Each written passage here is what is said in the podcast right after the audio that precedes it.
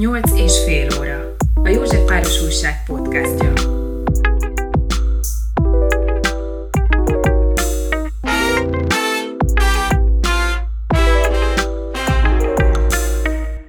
Hétszeres magyar, 13-szoros Európa, hétszeres világbajnok.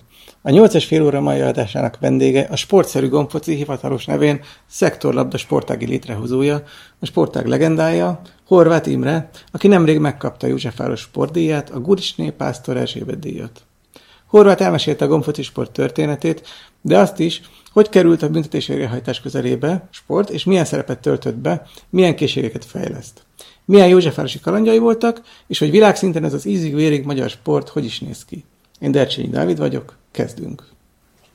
Köszönjük, hogy elfogadtad a meghívásunkat. Ez tényleg ritka alkalom, hogy egy, egy sportág élő legendája a vendégünk, és hát nem csak te alapítottad, meg fogadtattad el az asztali labdarúgást, mint sportot Magyarországon, hanem az egész világból te az egész világ általad ismeri meg, és te terjesztetted el ezt a sportot. De egy, először tisztázunk szerintem, hogy mi a különbség a mindenki által ismert gomfoci, az asztali labdarúgás és a szektorlabda között így röviden, hogyha ezt meg, meg, megteszed ezt a... Először is örömmel fogadtam a meghívásotokat. Egy pici történelem óra, akkor nagyon röviden. Amikor a futball megjelent Magyarországon, az ugye az előző századforduló tájékán történt, és a magyar embereknek hamar hát a szívébe záródott, hogy ilyen jó ki magyar fejezéssel éljek, ez a futballjáték, de hát eljött a tél minden évben, és akkor azért kevésbé alkalmas szabadtéri játékra. A, a, ugye a derékig érő hó, vagy a, a sár, meg a szakadó eső, meg a hideg, és hát délapáig kitalálták azt, hogy lehet utánozni ezt a futballjátékot szobában, teremben, egy asztalon. És talán ezt mindenki tudja, hogy az első gonfoci meccsek, azok kabátgombokkal történtek, általában ingon volt a labda, kaput vagy fából eszkábáltak, vagy bátyám még tudott papírkaput hajtogatni. Meg voltak a szabályai, hogy hogy kell ügyesen. És szabályokat nem bonyolították túl, egyszer te jössz, egyszer jövök, és hát lőttek ahonnan tudtak kapura. És, és valahogy terjedt ez a játék, senki nem tudja, hogy ez kiindította el. Én kutatom a játék múltját, csak az a baj, hogy egy ilyen tevékenységet ugye kevésbé adminisztrálnak, és a legrégebbi adatunk az egy regényből származik, aminek sajnos eddig nem sikerült ellenőrizni, hogy ez csak az író ötlete volt, vagy valósághoz kötődik. Ez egy 1907-ben játszódó történet, és a srácok azt mondják a regényben, focizás után, hogy most pedig menjünk gonfocizni. Hát ez a legrégebbi adat, hogy ez valóban akkor történt, vagy csak az író gondolta így. Uh-huh. Sajnos nehéz, mert az író már nagyon régen elhunyt, és a, a családját nem találjuk, de uh-huh. keressük, hogy hát ha valami bővebb információ származik, de azt már tudjuk, hogy a tízes években már nagy divat volt a gonfoci, és annyira, hogy kisebb ilyen baráti körök is alakultak, ami aztán végül jellemző maradt a gonfocizásra, egészen a mai napig is amit külön választanák a sportáktól. És itt jön a különbség és a hasonlóság, hogy a sportág végül is ezekből a baráti közösségekből jött létre, mert hát az ember, ha már játszik és vetélkedik, akkor szeretné legyőzni a másikat, a szabályok adottak voltak, és egy, egy spontán versengés alakult ez így ki a gonfotisták közül, és számtalan előfordult, hogy baráti beszélgetésnél, és te mit csinálsz szabad idődben? Hát érzel golfocizok. Te, én is szoktam golf. Igen, hát akkor mérjük össze a tudásunkat. És hát jellemző volt, hogy ilyen baráti körök összejöttek, megmérkőztek egymással, de nagy akadály volt, hogy nem voltak egységes játékszabályok. Általában ugye a házigazda szabálya volt mindig az érvényes, aztán ha visszavágó lett, akkor, akkor meg a másik házigazda, de mindig a házigazda jól elvette a vendéget, mert mire az megtanulta a, a szabályokat, addigra már le is zajlott az összecsapás. Ezt megunva 1958-ban az egyik ilyen baráti körnek a vezetője feladott egy újsághirdetést, hogy ez is ez a probléma, jó lenne egy, egy semleges Budapest bajnokságot meghirdetni, de ahhoz kellenének egységes szabályok, beszéljük ezt meg, és aki úgy gondolja, hogy őt ez érdekli, az jöjjön el a Kárpátia étterembe, ekkor és ekkor. És hát 200 ember jelent meg a Kárpátia étteremben a meghirdetett időpontra. Hát ez azt jelenti, hogy hát többnyire egy fő jött egy klubból, tehát ugye vezető, ez azt sugalja nekünk, hogy, hogy ennyi sok baráti társaság működött, illetve valószínűleg több, hisz nem hiszem, hogy mindenki értesült, vagy el tudott jönni, úgyhogy egymást taposták ott az emberek, és hát be se fértek az étterembe, és hát az ajtón állók közvetítettek az utcán állóknak, hogy éppen miről folyik szó.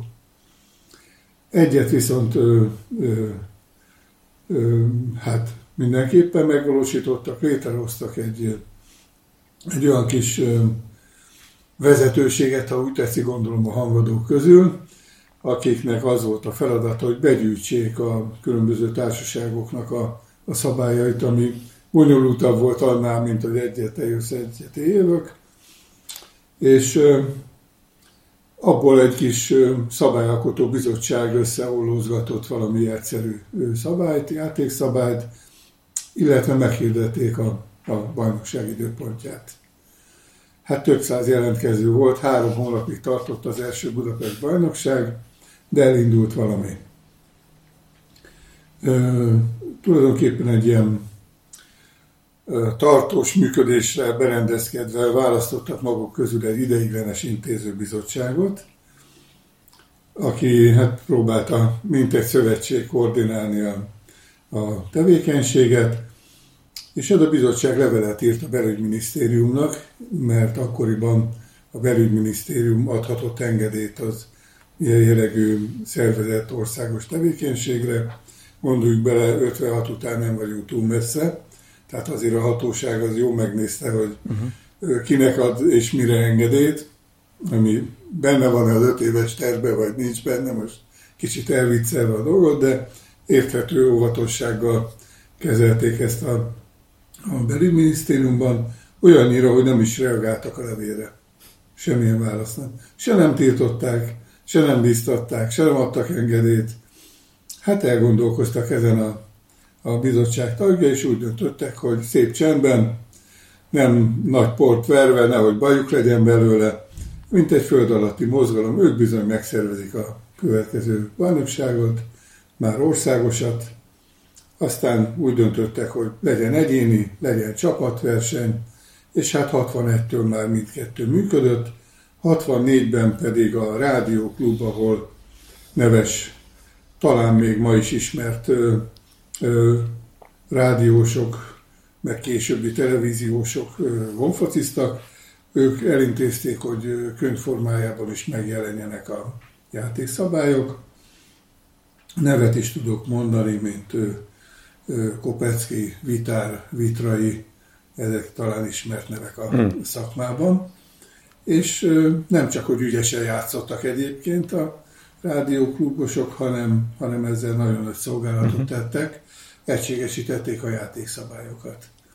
És ezt valahogy úgy mindenki elfogadta, nagyon jól sikerült ez a szabálykönyv, és olyannyira, hogy ma is egyébként a versenyszerű gonfocizásnak, amit ma, ma már ugye szektorlabdának hívunk, ma is ez a alapja. Én szerintem egy olyan 90 százalékos arányban játsszuk azt. Inkább bővítettük, nem megváltoztattuk a szabályt, hisz előfordulhattak szituációk, amire akkoriban nem gondoltak a szabályok írói, és ezzel csak bővült meg, egyértelműsödött a szabály, de nagyon eltalálták a, a lelkét ennek a játéknak az akkori elődeink. Ez volt a, a történelem óra tulajdonképpen. Aztán ők asztali labdarúgásnak hívták magukat akkoriban, ez az intézi bizottság is asztali labdarúgó intézi bizottság névre hallgatott, és amikor hogy magamat is belekeverjem a, a történetben, amikor én ide ö, ö, csapódtam, és éreztem, hogy itt egész ö, jól szervezett közösségbe ö, kerültem, de csodálkoztam, hogy hogy, hogy nem elismert sportág vagyunk. Az már az én nevemre irandó, hogy én ezt kiártam a hivatalokban és a bíróságon, hogy hivatalos szervezetnek minősüljünk. Tehát ne egy informális közösség, hanem egy formális közösség legyünk, és mindezt a, a sport égisze alatt. Először osztálylabdarúgó néven alakultunk meg. Aztán, hogy kitekintettünk a, a világba, kiderült, hogy bizony bajba vagyunk, mert a csocsójáték az, az szintén nem egy friss találmány, és ha lefordítjuk magyarra a nevüket, ők is asztálylabdarúgásnak uh-huh. hívják önmagukat, és van még egy Subuteo nevezetű Magyarországon kevésbé ismert de szintén futballutánzó játék. Szintén a különbség a kettő között az angol elnevezésben a téből szakker, illetve téből futball. Uh-huh. Semmi más különbség nincs. De láttuk, hogy mi a legfiatalabbak vagyunk, akkor hát ki kéne térni a névazonosság elől, és össze fognak keverni bennünket. És volt egy meghatározó szabálya játékszabályaink között, ez a passzolási szabály, amit szektorszabálynak hívtunk. Ugye a szektor az egy nemzetközi elnevezés, az általában egy területet jelent, és ez a passzolási szabály nem elmélyedve most a játékszabályok rejtelmeiben. Ez azt jelenti, hogy, hogy a fociban is van passzolás.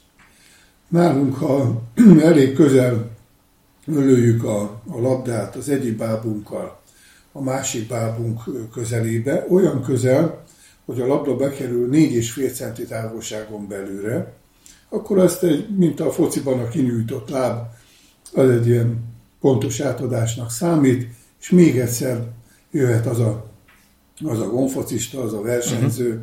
aki így egymás között a bábúival tudott passzolni. Uh-huh. És ahány ilyen pontos paszt ért el, az egy újabb jutalom lépéssel jár, tehát olyan, mint a Barca fénykorában, ugye körbe passzolja az ellenfelét, keresve a gyenge pontját, ugyanezt lehet a szektor szabályjal megvalósítani, és úgy gondoltuk, hogy ez a gólon kívül annyira meghatározó jelensége a magyar gonfoci játéknak, hogy a szektorlabda szó jutott az eszünkbe, nagyon sokan idegenkedtek tőle, mondták, hogy de hát semmit nem jelent. Uh-huh. És akkor visszakérdezni, és a röplabda mit jelent? Ha majd egyszer láttál egy meccset, akkor fogod érteni, hogy, uh-huh. hogy miért röplabda a röplabda. És most nem ki spécézni magamnak ezt a sportágat, de sok ilyen sportág van, hogy, hogy azért egyszer látni kell, hogy megértse az ember. Ráadásul hagyománytisztelet is van ebben az elnevezésben, mert a, a klubok történetét kutatva a legrégebben működő klub, lehet, hogy van régebben működő is, de eddig jutottunk, őket úgy hívták, hogy szektorklub. Hm. És ők találták fel a szektorszabályt, és egészen biztosan 24-ben ők már játszottak, tehát 1924-ben, és az egyik tagjukkal, amikor volt alkalmam egy interjút egy magyar klub? készíteni, természetesen uh-huh. ez egy budapesti klub, Gáti Ödönnel volt szerencsém beszélni, Dodó bácsival, aki elmondta, hogy őt a bátyja vitte le 24-be a klubba, ahol már évek óta játszott. Uh-huh. Most ebből vissza lehet következtetni, hogy talán már 20-ban is játszhattak, vagy esetleg még korábban. Uh-huh. De pontosabb adatot nem tudtunk kicsikarni Dodó bácsiból. Uh-huh. És azt olvastam, hogy van egy olyan változat, hogy a 12 érintéses, ez mit jelent? az azt jelenti, hogy mint hogy a futballnak is volt egy amerikai változata, a gomfocinak is van egy amerikai változata, egész pontosan dél-amerikai változata. Ezt a részét is kutattam, kérdeztem a brazilokat, hogy hogy született ez a játék. Ők azt mondták, hogy Európából származik ez a játék, de nem tudták megmondani, hogy konkrétan honnan.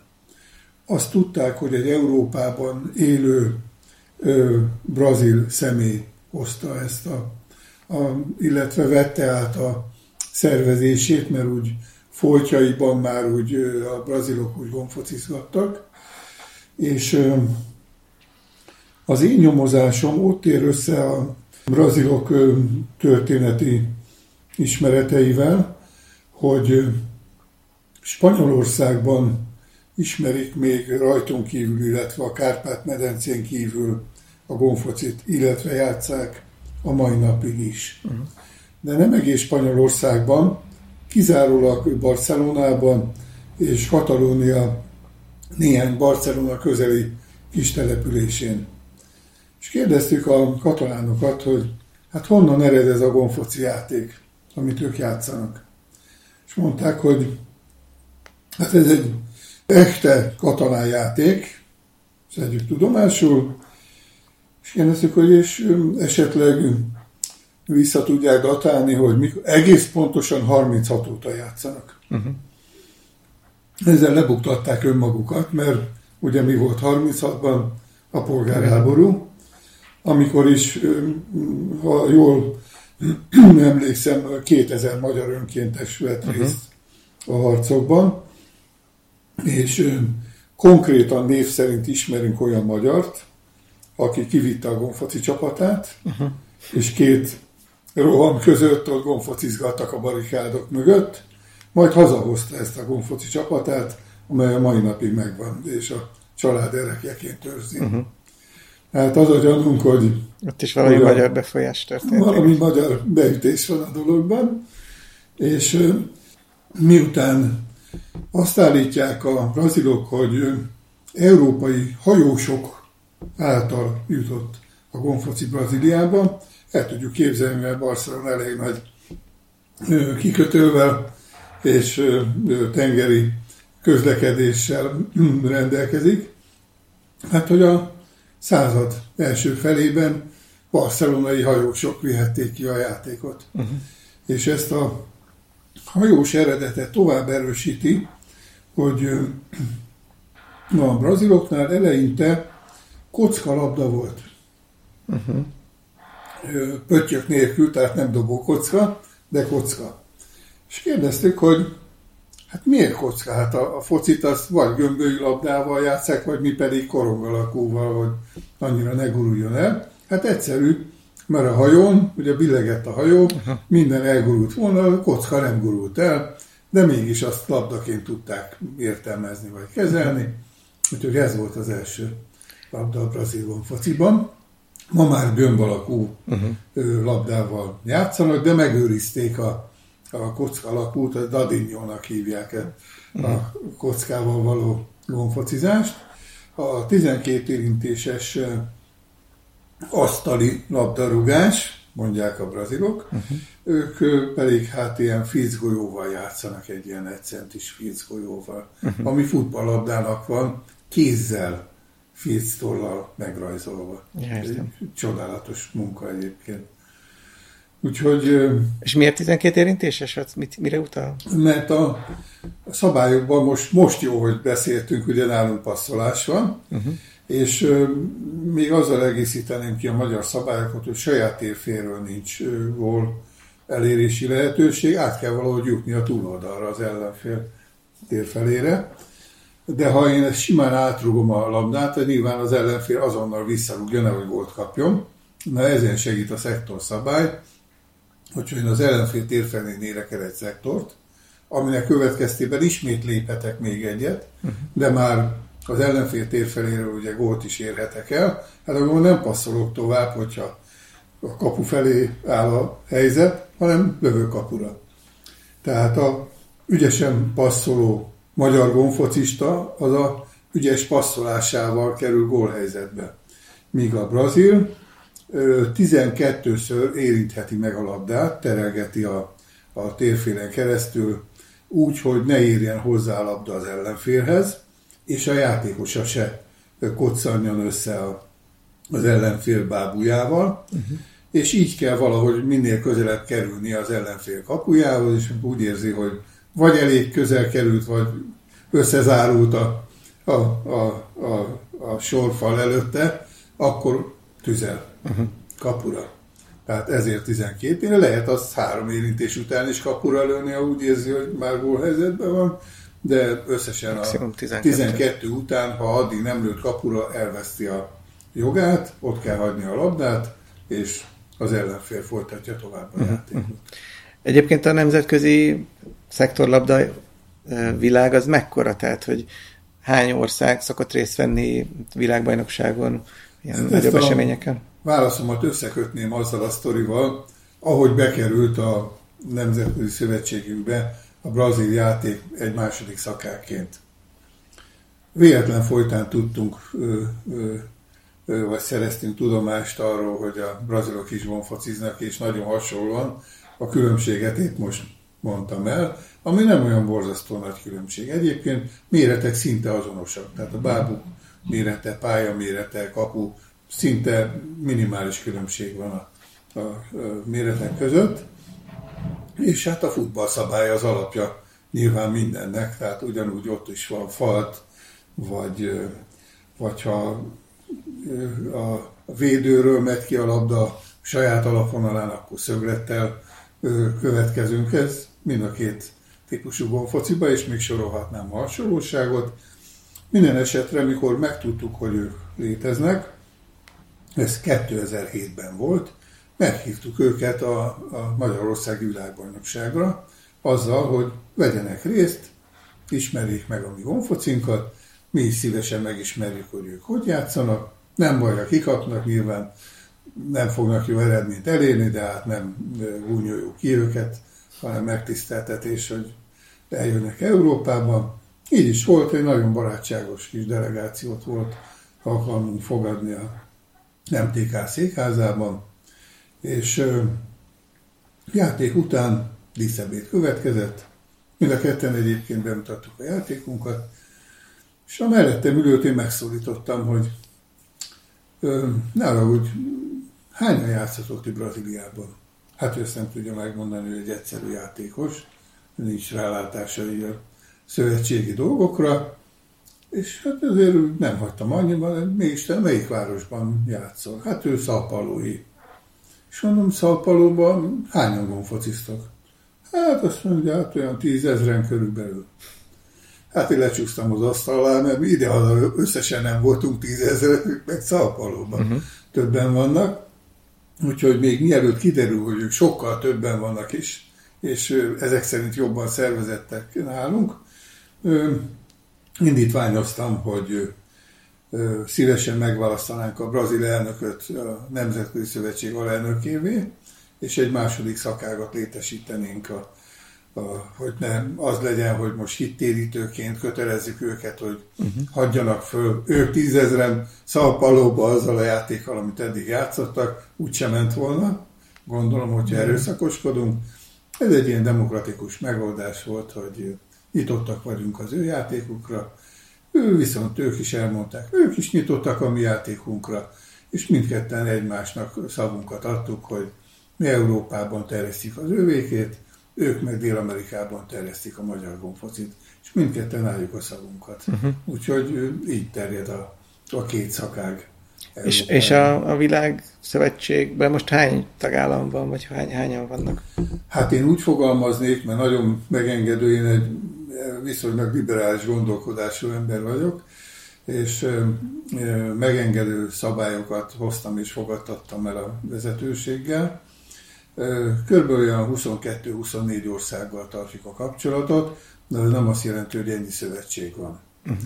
Tehát a, alakul, mit tudom én, Kínában egy, ahol nincs egyébként, mondjuk egy ilyen baráti kör, elkezdenek játszani, fölveszik velünk a kapcsolatot, és bejelentik, hogy szeretnének részt venni az eseményeinken, akkor ennek semmi akadálya nincs. Az a szabály, hogy amelyik országban nincs szövetség, de következik a mit tudom én, Európa vagy világbajnokság, az elsőként jelentkezett öt versenyző minden további nélkül részt vehet. Uh-huh.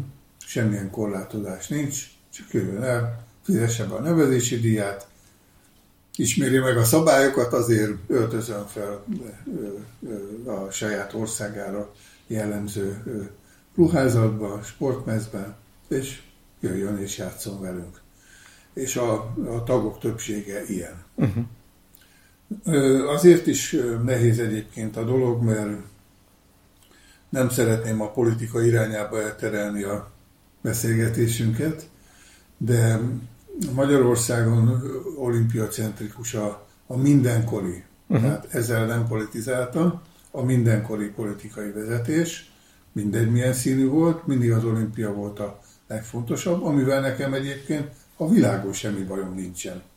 De ha már van egy magyar találmány, akkor egy icipicikével több figyelmet is uh-huh. érdemelnénk, azt gondolom, mert ahogy követtem TFS tanulmányaim alapján, figyelgettem, hogy egyes sportág hogy vált nemzetközivé, hogy vált egyre elismertebbé.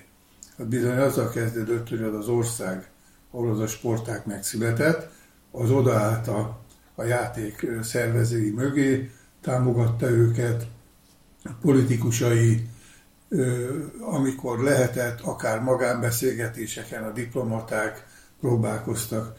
Egy, egy kiragadott példa, személyesen hallottam, úgyhogy le sem lehet tagadni. Egy alkalommal a Parlament Sportbizottsági ülésén vettem részt egy más téma miatt kíváncsiságból, és a, a, az ülés vendége volt az ír sportbizottság, a Parlament Sportbizottságának az elnöke. És az első dolga az volt, miközben szót kapott, hogy mutatkozzon be, meg mondjon pár szót az ír sportéletről, bemutatta, hogy van egy ír eredetű játék, a Gélik futball, és még a szabályait is elmondta. Uh-huh. Tehát ő bizony gondot fordított arra, sokan nem hallottak szerintem a Gélik futballról, és, és ő ezt megragadta ezt az alkalmat, és, és terjesztette. Uh-huh. Tehát ezt például nagyon szívesen venném, ha, ha mondjuk a külügyminisztériumban, ahol most tudom, hogy van elég sok és egyéb és fontosabb probléma, de békeidőben sem került erre sor, de jó lesne, ha majd vége lesz ennek a őrületnek egyszer, akkor, akkor a diplomatáink ezt szinte kötelességnek érzik, hogy megemlítsék, de előtte pedig, hogy ismerjék meg. Hát illetve hogy a külügyminisztériumban azért elég sok uh, futball hátterű ember dolgozik, ugye ott a Dunakeszi uh, futball élet uh, pár, pár valaki ott, ott kapott munkát, ezt lehet tudni, hogy Szijjártó Péter szívén viseli a Dunakeszi futballt, futszált, ahol ő is játszott, de tényleg nem menjünk el a politika irányába. És bármilyen állami támogatást egyébként kap a, semmit. a, a semmit? Semmit. Értem, hát ez mondjuk, igen, valószínűleg meg, megérdemelhetne talán valamit. Főleg akkor, hogyha a hagyományos labdarúgás azért elég sok pénzt kapott az utóbbi Félretés ne esik, nem vagyunk irigyek. Tehát aki kapott, az biztosan jó helyen van.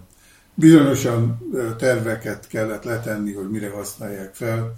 Nyilván nem puszira kapta senki a támogatását, legalábbis én merem feltételezni. És mi is tudnánk gyönyörű terveket készíteni. Vannak szlogenjeink, amik erre úgy érezzük, hogy feljogosítanak. Az egyik a, hát szerintelenségem írta. Úgy hangzik, hogy két ember szíve között a legrövidebb út a játékon átvezet. Uh-huh. És hát a mai világban egyáltalán nem lenne baj, hogyha egy kicsit közelebb kerülnének a szívek egymáshoz. Uh-huh.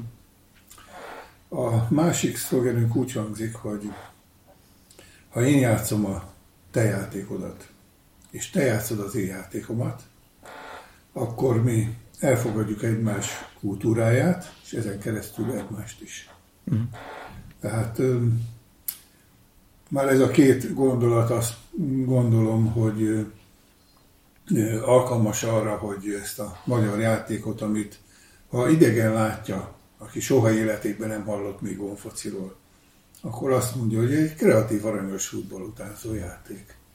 Hát egyrészt alkalmas arra, hogy a magyar kreativitás hírét vigye a világban, másrészt pedig alkalmas arra, hogy emberi kapcsolatokat teremtsünk a világ legkülönbözőbb pontjain és a legkülönbözőbb kultúrájú emberekkel. Uh-huh. Ez már megérdemelne a külügyben egy kis figyelmet, uh-huh. szerintem. Ha ezt hallja, valaki adja át. Meglátjuk, hogy lesz. Egyébként egy ilyen világversenyt hogy kell elképzelni? Mennyien van, van közönség, vagy a résztvevő csapatok? Van közönség, de nézik? itt a közönség az egy, egy picit háttérben van szorítva. Én úgy is szoktam fogalmazni, hogy vannak sportágat, amelyeket nézni nagyon jó, és vannak olyan sportágat, amelyet inkább űzni jó, mint nézni. Na, ilyen a, a szektorlabda is. Egyrészt, aki a szabályokat nem ismeri, mint engem, hogyha beállítanak egy baseball vagy cricket meccset nézni, nekem abban semmi gyönyörűség nincs, mert nem ismerem a szabályait. Uh-huh. Tehát a szabályok ismerete nélkül nem érzékelhető a szépsége annak a játéknak. A, sajnos a helyzet az, hogy hiába ismerik az emberek a futball szabályait, azért vannak speciális szabályok, hisz itt a bábuk nem maguktól mozognak, uh-huh hanem a két versenyző mozgatja őket, és ez bizony bonyolítja egy picit a szabályokat. Nem mondom, hogy megtanulhatatlan, de meg kell ismerni ahhoz, hogy az ember értékelni tudja azt a megoldást, amit az a versenyző uh-huh. csinált éppen. Hogy zajlik egy sportoló élete? Tehát mennyire kell edzeni? Van edzés egyáltalán, vagy csak így játszanak egymással az emberek, és úgy gyakorolnak? A klubokban edzés folyik, tehát ugyanúgy a sportörvény alapján működünk, sportegyesületek alkotják a szövetséget, ezek az egyesületek pedig hát készülnek a bajnokságra. Vannak egyéni versenyek, vannak csapatversenyek, erre klubfoglalkozásokon készülnek föl mindenki a maga módszere szerint. Elég gyakori az a megoldás, hogy versenyre versennyel készülnek, tehát ilyen házi bajnoki rendszert működtet a legtöbb klub, ami arra is alkalmas, hogy mondjuk a, a csapat összeállításnál ki tudja választani a, a szakvezető azt, hogy aki a házi bajnokságban ügyesen szerepel, jó eredményeket ér el rendszeresen, az, az kerüljön be a, a csapatba, amikor majd a csapatbajnokság következő fordulója van, de hát nyilván a, majd az ott elért teljesítmény is ugyanúgy számítani fog. Ezt a kettőt kell a fejében összerakni a, a szakvezetőnek, hogy hogy állítsa össze a, a klubja csapatát. Egyénileg más a helyzet, mert általában nyílt nevezésű versenyek vannak, tehát bárki, aki igazolt sportoló, az oda mehet, és, és az Egyesületén keresztül benevezhet bármely versenyre. A versenynaptár pedig úgy áll össze, hogy a nemzetközi versenyek képezik természetesen az alapját a, az adott év versenynaptárának, a európai és világbajnokságok vannak, ezek három évente vannak nálunk, és azt pedig a Nemzeti Csapatbajnokság követi, ami a legrangosabb esemény, illetve az Országos Egyéni Bajnokság. Ezen kívül pedig jellemzően a klubok egy-egy saját eseményt is rendeznek. Mondok egy példát, Komlóiak bányásznapon rendeznek versenyt például. Vagy most az én klubomban, a Józsefvárosi esében elhunyt ugye a klubvezetőnk Szili Balázs, most az ő emlékére lesz januárban egy emlékverseny. Uh-huh. Ez a mi versenyünk, amit az idén hozzáteszünk a versenynaptárhoz. Tehát körülbelül ez a logikája egy versenynaptárnak, így, így áll össze. Uh-huh. Azt is olvastam, hogy a iskolákban lehet ilyen bemutatókat csinálni, és hogy képességfejlesztésre is jó a, a szektorlabda. Milyen képességek kellenek, vagy mi, milyen képességeket erősít, vagy élesít ki ez a sport? Hát a iskolákban nem szoktunk tolakodni, mert Szerintem minden sportág nyomul és széttépik a, már nem csak a testnevelőt, hanem a teljes tanári kart, hogy ilyen sportágat űzön az iskola, olyan sportágat nem szeretnénk a 101. sportág lenni. illetve szeretnénk, de nem erőszakos módon megvárjuk, míg van egy ilyen igény az adott iskolában, és akkor szívesen elmegyünk, és ilyen showműsorszerű bemutatót tartunk, ami egyébként még ilyen pénzkereső tevékenységünk is, hisz ha nincs állami támogatásunk, ugye hát segíts magadon, Isten is megsegít alapon. Különféle rendezvényeken szoktunk mi úgy nevezzük, hogy gonfoci sót tartani, ami ilyen, olyan látványos elemekből áll, hasonlatként, ha valaki látta a Harlemi kosárlabda csapatot, ahol nem rendes kosárlabda van, hanem hülyéskednek, bóckodnak, de közben eszméletlen bravúrokat csinálnak. Mi ugyanezt tesszük. A gonfocival hihetetlen szögből és megoldásokkal gólokat lövünk, és közben sztorizgatunk, kipróbáltatjuk a nézőközönséggel, hogy hogy kell ezt a játékot űzni, nem csak kézzel, hanem pálcával, és sorolhatnám, vagy a kérdés második felére is válaszoljuk, ne csak a reklám helye legyen, hogy hívjanak meg bennünket jó pénzért ilyen eseményekre. Egyébként vállalati bulikon nem kitüntetik a legjobb dolgozóikat, és, és vacsorával hálálják meg a dolgozók hozzáállását, és hogy ne siessen mindenki, haza szoktak különféle szórakoztató programokat beiktatni. Például ilyen helyen rendszeresen meghívnak bennünket, és, és utoljára szoktunk eljönni a, ezekről a bulikról olyan sikerünk szokott lenni. Rácsodálkoznak, hogy tényleg így is lehet gonfocizni. A képességfejlesztés annyit, hogy volt nekem a téfen egy tanárom, akit Nádori professzornak hívtak, könyvtárakban, ha körülnézünk, a sportkönyvek 80%-át ő írta, óriási szaktekintély, és beszélgettünk a konfocizásról. Ő mondta azt, hogy ha rajta múlna, kötelezővé tenném minden iskolában. Hát nagyon megörültünk a véleményének, kérdezik, hogy miért. Hát elsősorban a szemkész koordinációs képességek uh-huh. fejlesztésért. De nem csak az, hanem például milyen érdekes dolog volt, hogy a Kozma utcai börtön és igazságügyi megfigyelő intézet, valami ilyesmi neve uh-huh. van, tehát ahol a súlyos bűncselekményt elkövetőket vizsgálják, hogy most bolond vagy, vagy, vagy csak simán bűnöző. Oda hívtak meg bennünket többek között rendszeres foglalkozást tartani, mert hogy a szabályokat el kell tudni sajátítani. És az igazgató úr nekünk elmondta, hogy ő, ő úgy kísérletezik a, hát itt még betegeknek nevezhetőek, aztán lehet, hogy később fogva tartottakká válnak, hogy amennyiben a bonyolult szabályokat el tudják sajátítani, és azt alkalmazva játszani tudnak, akkor nincs olyan nagy baj az értelmi képességükkel, uh-huh. akkor ők megértik, hogy az a erőszakos bűncselekmény, az, az, azt a társadalom nem tolerálja. Tehát milyen érdekes uh-huh. dologra lehet a lófacit felhasználni. De egyébként én azt gondolom, hogy a futballnak is nagyon nagy segítséget tud nyújtani, mert hogy a játék maga futballszerű. Tehát a taktika futballszerű. Tehát aki gonfociban átlátja a pályát, hát kisebb is a méret, tehát, tehát fizikailag is könnyebb átlátni, de megérzi a, a, a legjobb megoldást abban a szituációban, az sokkal hamarabb föltalálja magát a, a pályán is, arról nem beszélve, hogy itt is a, a, a szemkész koordináción kívül a térlátás, a koncentrálás, az szinte minden sportágban. Itt is kell tudni koncentrálni, és azokat a sportágokat tudja még tám segíteni, illetve lehet a gonfoszi kiegészítő sportága olyan sportágaknak, ahol a finom erőközlésnek van jelentősége.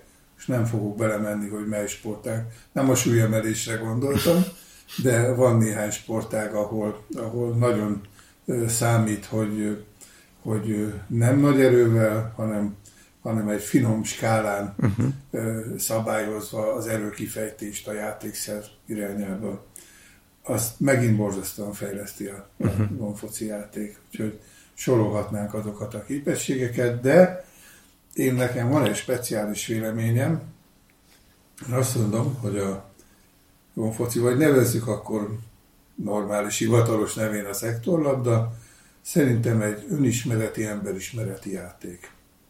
És ezt arra alapozom, hogy mindenkinek van egy adott ügyessége, amivel képes ugye szektort passzolni, illetve ha gólhelyzete van, jól megcélozni a rést a kapus mellett, hogy ott belője a labdát.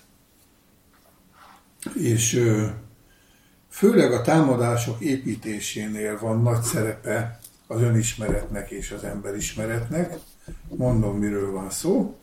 Ha megpróbálok elérni egy szektort, úgy gondolom, hogy a sikerülni fog, és ha sikerül, gólhelyzetbe hoztam magam, és lövök kapura.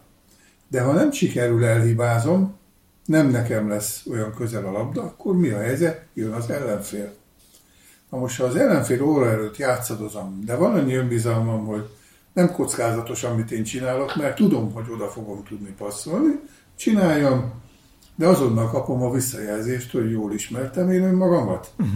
Mert hogy nem csak a kézügyességem számít, hanem lehet, hogy izgulok azon a meccsen, mert tétje van annak, mert bajnok lehetek, hogyha nyerek azon a meccsen, vagy, vagy csak egyszerűen tovább jutok a, a legjobb négy közé, vagy csoda tudja, vagy a csapatomért harcolok, és ha én megőrzöm a döntetlent, akkor a csapatom nyer, mondjuk négy tagú egy, uh-huh. csapat, és mint a sakban összeadódnak az eredmények.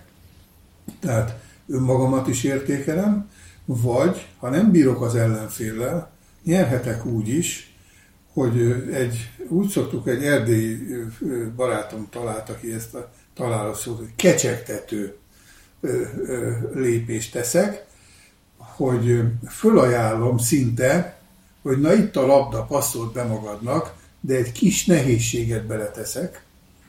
Érzem, hogy ott egy picit csavarnia kell, ott belelóg az irányba egy másik játékos, amelyeknek az óra előtt el lehet vinni, de aki elmélet ebben a játékban, azt tudja, hogy szinte vonzása van egy útba lévő játékosnak. Hiába van hely, de azért csak befolyásolja az én célzásomat, hogy félek, hogy nehogy már az ellenfelet találjam el, és egy picit távolabb lövöm a labdát az ellenfél, már is elrontottam a saját passzomat. Uh-huh. Tehát, ha értető voltam, uh-huh. tehát beleviszem, mondhatnám úgy, hogy beviszem az erdőbe az ellenfelet, aki oda tálalja az orrom elé a gólhelyzetet. És igaz, hogy én ügyetlen voltam, és nem tudtam szektorból gólt elérni, de hibára kényszerítettem az ellenfelet.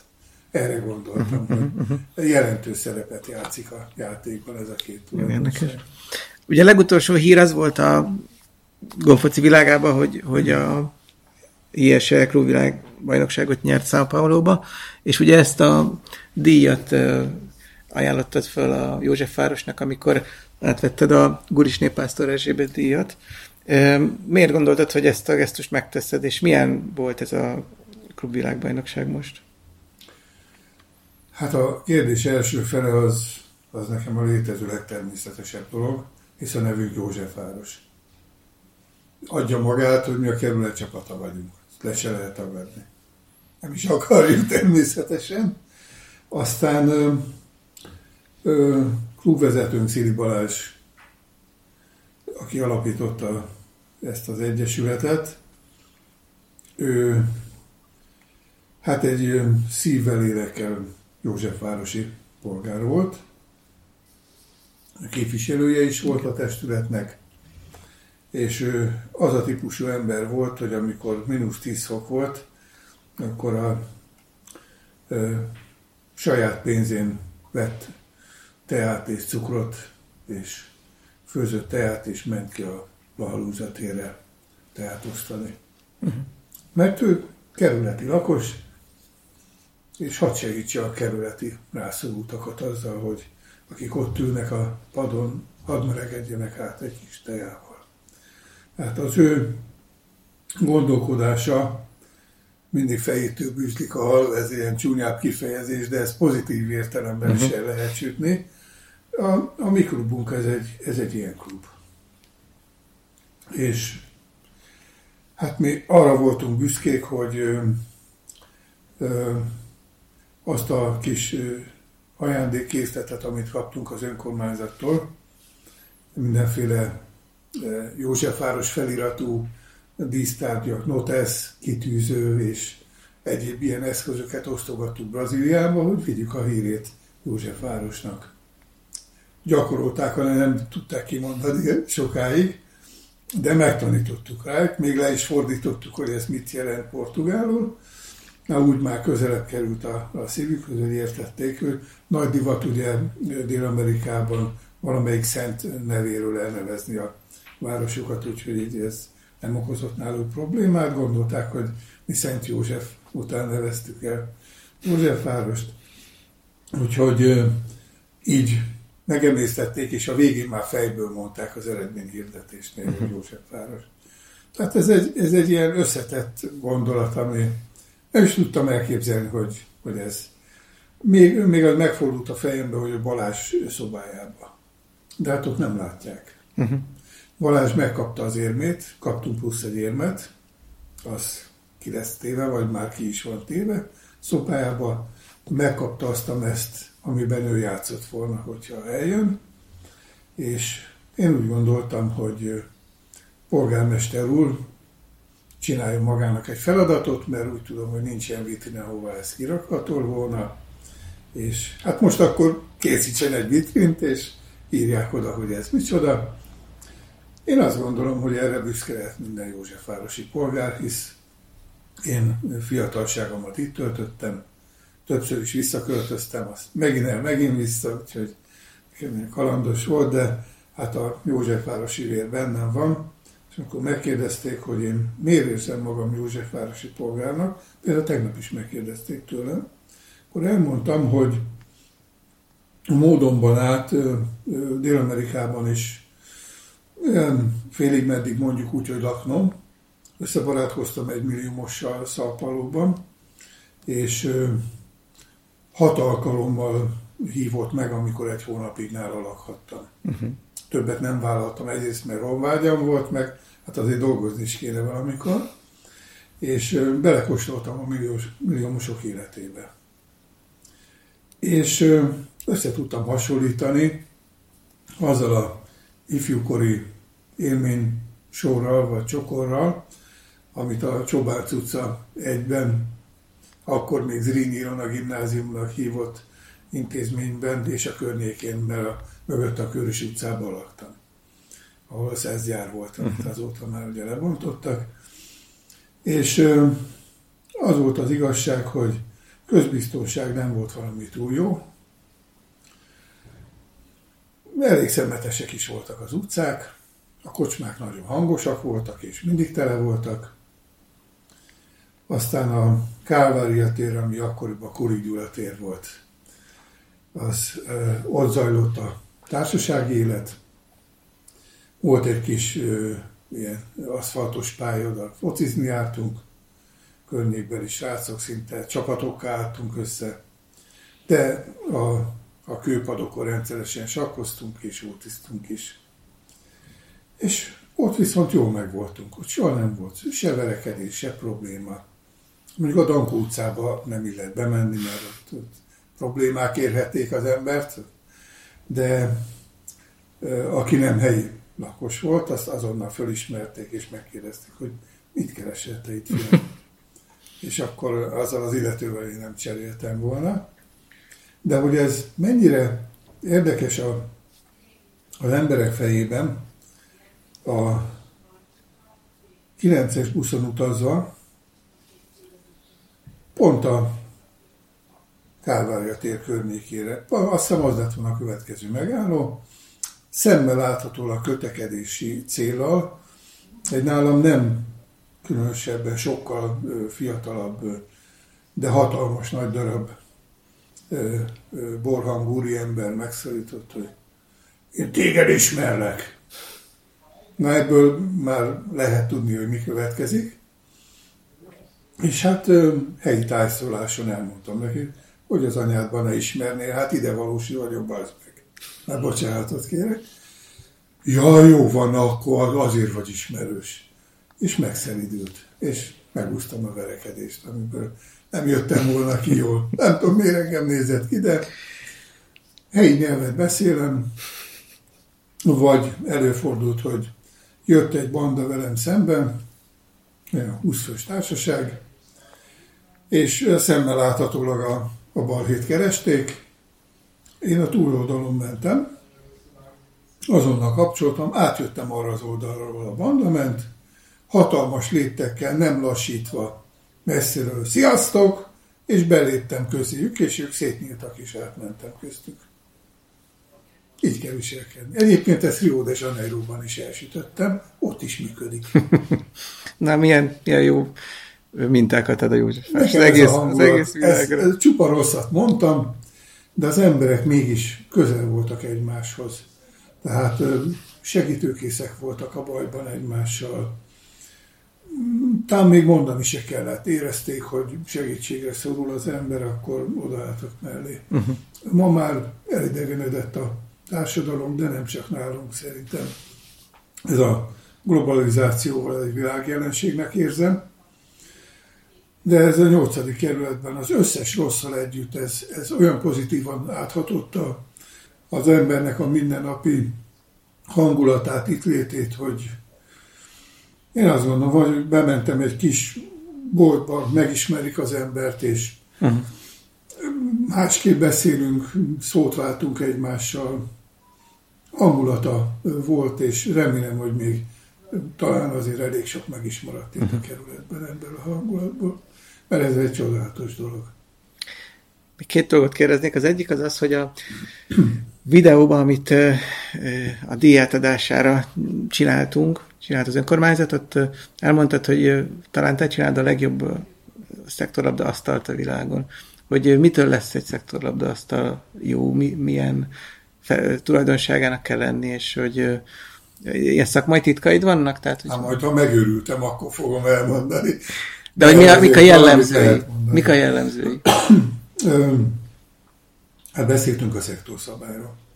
Ugye az nem csak kézügyességet igényel, hogy pontosan odarúgjam a labdát, méteres távolságból, milliméter pontossággal, nagyon nem könnyű dolog, de ha az a pálya nem egyenletesen csúszik, akkor reménytelen a vállalkozás. Tehát az a minimum, hogy kijöjjön a, a tudás annak a versenyzőnek, ahhoz a pályának kiszámítható csúszásának kell lenni. Ezt tudja egy bizonyos technológia, amit én tudok, ez a saját találmányom. Megpróbáltam beszélni egy szabadalmi ügyvívővel, hogy ezt lehet-e védetni, reménytelen. Uh-huh. Mert a legkisebb minimális módosítás, amitől még nem rontottuk el, akkor az már az ő találmány. Uh-huh. Tehát ez sajnos nem lehet. Mit tehetek titokba tartom, illetve hát majd lassan valakit meg kell tanítsak, hogy azért más is gyártson, mert én nem tudom az egész világot ellátni pályával. Sajnos balesetek értek, meg súlyos betegség, aztán a, a, műhelyemet, ami egy alaksori helység volt, meg csatornatörés után elöntötte a szennyvíz, úgyhogy pillanatnyilag nem is tudok pályát készíteni, de hál' Istennek elég sokat csináltam, hogy még, még néhányat még, még tudok adni a jelentkezőknek, de ez egy a sporták számára, nem is az én magánéletem vagy üzleti tevékenységemnek fontos kérdés, hogy legyen az a műhely ismét nyitott a sporták számára, ahol készülnek ezek a pályák, mert nem fogunk sokasodni, nem fejlődni, hogyha nincs eszköz, vagy megfelelő szintű eszköz, amin játszani lehet. Illetve most zajlik ugye a, a Katari világbajnoksága rendes labdarúgásban. Nézed el, hogy érdekel a sima labdarúgás, és hogy van-e csapat, akinek szurkolsz? Hát dupla a válaszom. Egyrészt fociztam, hát nyilván futball kedvelő vagyok. Nem túl magas színvonalon, én MB2-ben fociztam, kapus voltam, de sajnos soha nem sikerült éles MB2-es meccsen védeni. Olyan jó volt a első számú kapus, én maradtam mindig tartalék, úgyhogy csak edzőmeccseken védtem, de benne voltam a csapat keretében, az is valami. Ez melyik klub volt? Jászberényi Lehelm. Apám kapott egy jó állást, és oda költöztünk emiatt Jászberénybe, de hamar vissza is jöttünk, mert ez nyugdíj előtt volt apámnak, hogy ami nyugdíjba került, ő azt mondta, hogy ő, ő Budapesti, úgyhogy visszajöttünk, akkor kerültünk a, a Köris utcába. Uh-huh. a Ganzmárok háta mögött egész közvetlenül. Most az pedig természetes, hogy aki gonfocizik, az futball szerető. Én életemben egy emberrel találkoztam, aki utálta a futball, de szeretett gonfocizni. Ugye ez is egy válasz, hogy nyilván minden gonfoci kedvelőnek oda tapad a, az arca, vagy a szeme, vagy az hegye a képernyőhöz, és figyeljük az eseményeket. Nézzük, hogy a politika oda is begyűrűzik, ami nagyon nem kéne, hogy a sportnak része legyen. És hát ennél többet nem is terveztem politizálni, de, de nem, sportban nem. A sportban a szlogenünk az igaz, ott a barátság, a kapcsolatépítés, a másik segítése, jó, erőnyös tulajdonságok fejlesztése. Sportoló, a sportol, mindig különb ember lesz. Uh-huh. Én ezt egyszer ön tájfutok is egyébként a szektorlabdázás mellett, ami a fizikai állóképességet fejleszti, de egyébként a koncentráló képességet is. Én ott írtam le, hogy bár nem vagyok egy ügyes tájfutó, de érzem magamon, hogy minden egyes verseny után, amikor föltúrtam az erdőt, és ugye a tájfutásban meg kell keresni az eldugott pontokat, és ha nem nagyon találom, akkor az plusz futással jár, és sokkal többet fut a rosszul tájékozódó, mint aki jól tájékozódik az erdőben. Minden egyes verseny után különb emberként keveredek ki az erdőből, mert szembesültem önmagam gyengeségeivel, és ha nem akarok ugyanolyan hibákat elkövetni legközelebb, akkor azt elemzem, és akár az fizikai probléma, akár koncentráló, vagy szellemi, vagy bármilyen más egyéb probléma, akkor szembesülök önmagammal, mint egy tükröt tartanának elém az erdő szélén, és abba bele kell nézni. Golfot is ilyen. Tükröt tart az ember elé. És ha ezt valaki komolyan veszi, és szándékában áll önmaga fejlesztése, amit élete végéig nem tud az ember befejezni, akkor erre egy nagyon jó eszköz a, a szektorlabdázás. Köszönöm szépen a beszélgetést. Igyekeztem végszót produkálni ebből.